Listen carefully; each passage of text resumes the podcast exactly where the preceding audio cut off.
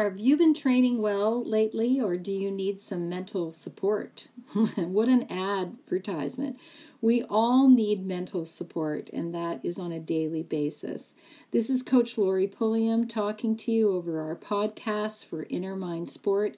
Thank you for joining me, and we've got uh, what I think is an awesome topic today because it's on patience. And some people really like to talk about patience and other people are not uh, patient to be patient. So, uh, this is a skill. It is not something that just comes about um, automatically because we live in a very fast paced world. Of course, um, patience is a virtue. So, the title of this podcast is Wait, Not Worry. So if you if you keep thinking about what will happen on game day and turn over a thousand different scenes in your mind, then you'll miss out on the proper emotional training for consistent performance. So it's it's really important to athletes to stick to the plan and be patient with the process on that game day that that you will come relaxed and prepared and ready. So if you um, hang on to this podcast, play it at night before you compete. Uh, we'll discuss the best case scenarios in which you can write down your wants and needs for a great game. But you, you need to control what you're doing, not for your other teammates, but for yourself. So I think the reason why patience decreases a lot with you as young athletes is that because you always worry about the outcome. You're always worried that you might not play as well. You're worried about what the coach might think. You're worried because your parents are in the stands. You're worried because your grandma said, "Add a go," and she's there with a big banner beating on a drum yelling her head off on the sidelines right? So there's so much to consider when you go to a game and ask yourself can i be patient with myself today? Now this skill this emotional skill involves the following and if you have a pen and paper i would write these down if you're listening to my voice because it is prior to game time and you're in the locker room with your earbuds on, I want you to wait and not worry. I want you to see the game today as being positive.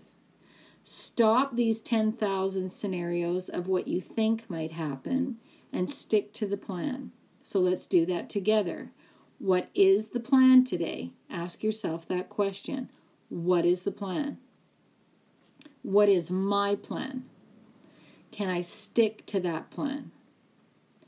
Patience means that you are not thinking about time. So I want you to actually not so much do this, but think in, think in your mind, throw your watch away. Stop thinking about the date of the competition. Stop thinking about the number of days that you need to train before that competition all these add up to what if. And we should spend probably more time on shoulda, coulda, woulda than what if. But patience means that you write down what you can control. Can you control your backhand today? Can you control your nine iron? Can you control the ball as it rebounds off the back of the hoop? Can you control the lacrosse ball going in over the top of the shoulder of the goalie? So, all of these are very, very interesting methods of creating patience. Focus on the fact that this is game day but this is a day to show your skills. Wait, not worry. See yourself in a positive way today, sticking to the plan. Now you say, well, Coach Lori, it sounds really good, but what if I get there and coach says, as a goal hockey goalie, I'm not playing in the net today? My response to you is mentally and emotionally, you are always in. Doesn't matter if you're physically in that net, you are always in and preparing for game day as if it's full on 100%. What if I get there and he or she tells me I'm sitting on the bench and I'm not on the first line? Well, that is a case of patient adaptation. You will get minutes out there, but you're going to have to wait for those minutes. So wait, not worry. I think you're starting to get the theme by now. The other thing is to look at sticking with the plan in terms of dividing the game up. So if it's a golfer, let's divide up those uh, holes. You may want to divide up the front nine to the back nine. That's very classic. But you may want to divide up, say, three holes at a time one, two, and three. Un, deux, trois. And say to yourself, okay, in those three holes, this is what I'm trying to accomplish. And for some of you that are so successful with this, we find them going from bogey, par, bogey to par, par, birdie. And all of a sudden, people are going, wow, how did that even happen? Because we asked you to wait in your mind and not worry about all 18 holes. Yes, you can take one golf hole at a time, but the problem with that is that we don't get a lot of brain connectors from that, particularly in the putting area. So in golf, we call it go to school um, on the ball, which just means technically looking at your putt from the first hole, how's that going to affect the putting for the second and third hole? Then reset and continue on. How will wait, not worry, work in, say, a sport like mm, you name it, like skiing? So instead of worrying about the 32 gates that you might have to go down, you're waiting on the fact that you're at the top of the hill you're very calm and prepared and ready to go. And you're giving yourself that 10 count on the first 10 gates all the way down to get rhythm and speed. You're not worried about mid course being icy. You're just concentrating and focusing and being patient with the mountain that day. So a lot of skiers that I have trained get down to the bottom and you know they're throwing a pole or they're you know f bombing or whatever because they didn't have a level of patience for the course that day. They were the conditions were icy and dangerous. They just wanted to get down there. They caught an edge. Um, I always say to people that if you are rushing the course at all, you're probably bound to make an error. But if you've got good tempo and good speed, you're going to make it down smoothly and strongly, especially on a ski day where other people are just not using the course well. If you're on the tennis court, being patient means, you know, how many times did you do cross court volleys as opposed to just smashing your serves over and over again and using all that independent energy? It's a lot better for you to do footwork um, on your warm up and be patient that the game will begin and that it's going to be a long, long match on a hot day. So, these are all examples, everybody. So, how is patience worked in the human brain? One, you take information from the middle of the brain. What do you know? What do you know about your sport? What skills can you do well? Then you throw that to the front of the brain and let the brain make a decision on a particular play. Being patient with the other person across the net. Being, and patience means that you let them make the error, not you. You be patient with the fact that you're going to draw them closer and closer to the edge of the boundaries and that they're going to smash a ball out. They're going to not hit the backboard. They're going to be doing something that is not to their advantage. And if you're patiently waiting in the wings, you can take advantage of that. I love a patient player in the neutral zone in hockey that will just wait for that player and read that body before they make a go to uh, narrowing of the space between the player and the boards. They're not going to go out there and just make some rock'em sock'em hit just to be physical. They're actually measuring up what's going to happen. You're going to be patient on your next shift as you're sitting on the bench for substitution. Watch what the other players are doing, patiently waiting your turn. So I had a soccer player a number of years ago, and I don't know why they did this. And I never, I wasn't coaching this team, so I couldn't really approach this head coach. It was very high level tier one men's team. And I don't know why he did this to this player continually, is that he would leave him out of the entire 90 minutes of the soccer game and put him in in the last two minutes. Um, I think it took extreme patience for that player to sit there for 88 minutes and then finally be put in. And one day, this player just came to me and he just lost it. He was like, I don't think I can be patient any longer with this two minute mark. And I said, Well, why don't you think about it this way?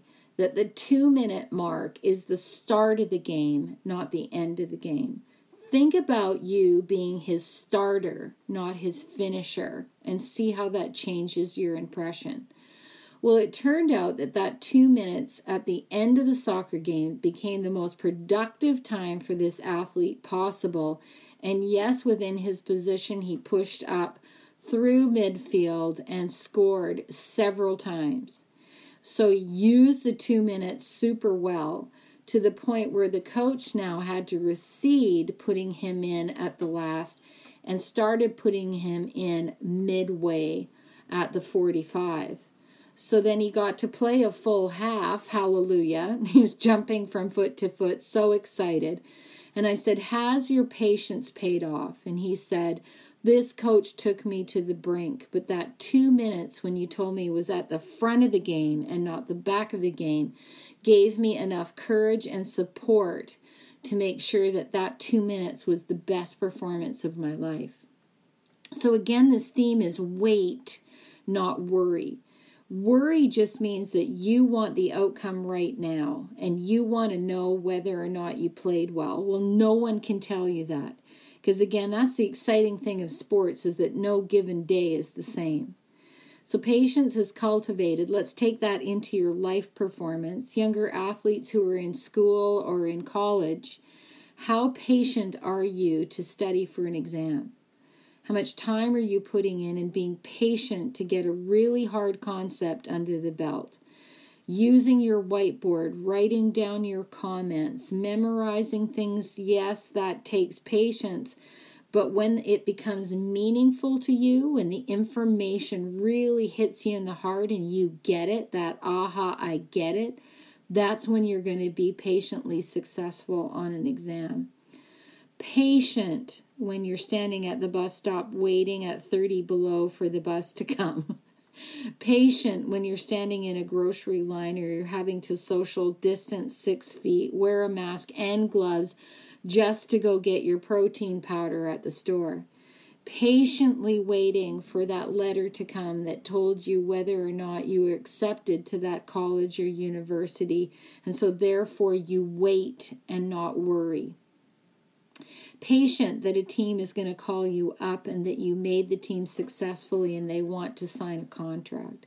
So, is patience peace of mind? I would say yes.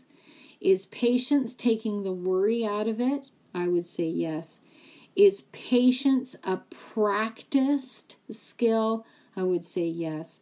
So, on the days that you're less patient, it's usually because you're tired.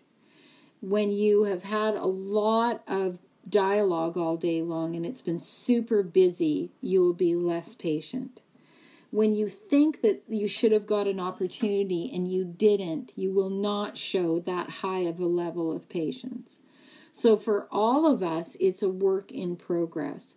But know this within your emotional landscape training at Inner Mind Sports, will want to build patience in. So, we're going to give you some strong tasks that you have to work out. And you have to say, What would I do in this scenario? So, here's a mental tool You can also go online and check your notes for Inner Mind Sport that in our programs we are following on these podcasts are actual written lessons. So if you go to innermindsports.com, you'll find five sports that are already pre written for you. Buy that program. It's a simple $25, and you'll have all these written lessons in front of you from our podcast. I'd like you to do a patience activity today that takes you down the road of what is the thing within your sport that bugs you the most. And if you're listening to my voice and have a piece of paper, write down in my sport what bugs me the most, what ticks me off the most. And then I want you to look at that thing and solve it.